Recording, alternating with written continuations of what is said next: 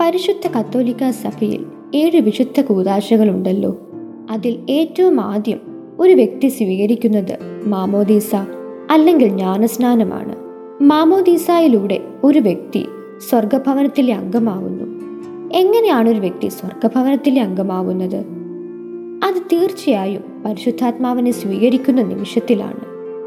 ഓരോ ക്രൈസ്തവനിലും പരിശുദ്ധാത്മാവാകുന്ന കനൽ ചെറുപ്പം മുതലേ ഉണ്ട്. എന്നാൽ വളരും തോറും ആ കനലിൽ ചാരം മൂടപ്പെടുന്നുണ്ട് നമ്മളെ ചിരലിലെങ്കിലും. പരിശുദ്ധാത്മാവില്ലാതെ ഒരിക്കലും ക്രിസ്തീയ ജീവിതം സാധ്യമല്ല. ആദ്യം മുതലേ മനുഷ്യന് പാപത്തോടൊരു ചായ്വുണ്ട്.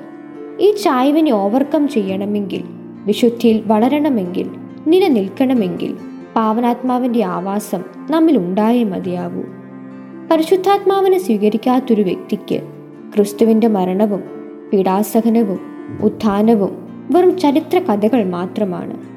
പരിശുദ്ധാത്മാവിനെ അനുസരിച്ച് ജീവിക്കുന്ന ഒരു വ്യക്തിക്ക് മാത്രമേ ഏതു സാഹചര്യത്തിലും മറ്റൊരു ക്രിസ്തുവാകാൻ സാധിക്കുകയുള്ളൂ.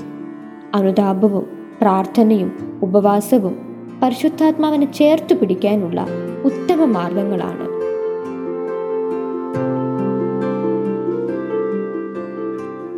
You are listening to heavenly voice from Charis Youth.